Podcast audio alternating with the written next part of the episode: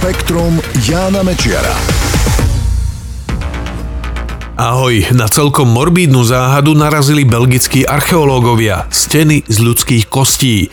Podrobnosti v tomto spektre. Katedrále svätého Bavona v belgickom Gente sa predčasom pustili do stavby nového strediska pre návštevníkov. Ešte predtým tam museli urobiť archeologický prieskum. Archeológovia sa pri ňom nestačili diviť. Pod zemou našli 9 stien vytvorených z ľudských kostí.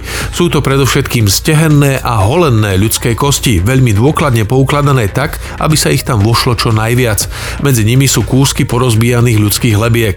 Menšie kosti, napríklad z prstov, rebier alebo detské, tam tam vôbec nie sú.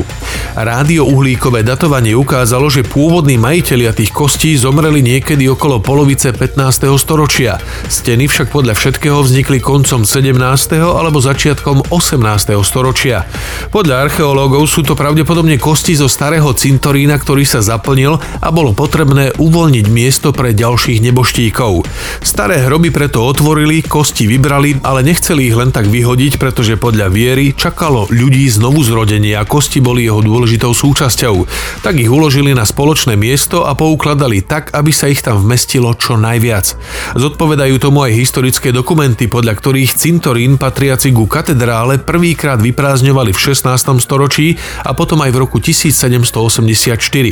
Výskumníci hovoria, že nech tie steny vytvoril ktokoľvek, musel mať veľmi naponáhlo, pretože zo starých hrobov očividne vyberali len tie najväčšie kosti.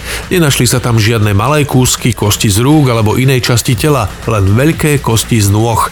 Je to jediný nález svojho druhu v Belgicku. Najväčšia takáto kostnica na svete sa nachádza v katakombách pod Parížom. Podľa odhadov sú tam uložené pozostatky 6 miliónov ľudí. Koľko je ich pod belgickou katedrálou, to sa zatiaľ nevie. Hviezdu v tvare snehuliaka objavili vedci z Univerzity Warwick. Obsahuje viac hmoty ako je v našom Slnku, no má o tretinu menší priemer ako naša Zem. Podľa astronómov výsledky pozorovaní najprv nedávali žiadny zmysel. Takéto hviezdy totiž patria do kategórie tzv. bielých trpaslíkov. Raz sa ním stane na konci svojho života aj naše Slnko. Zvyčajne majú atmosféru z čistého vodíka alebo hélia. Atmosféra pozorovanej hviezdy je však nezvyčajne bohatá na uhlík. Vedci tak postupne dospeli k záveru, že pozorujú hviezdu, ktorá vznikla spojením dvoch bielých trpaslíkov. Zrazili sa, no úplne nesplínuli, takže výsledok vyzerá ako snehuliak z dvoch veľkých gulí. Za normálnych okolností by mala takáto hviezda explodovať ako supernova. Táto však nevybuchla. Prečo to zatiaľ astronómovia nevedia?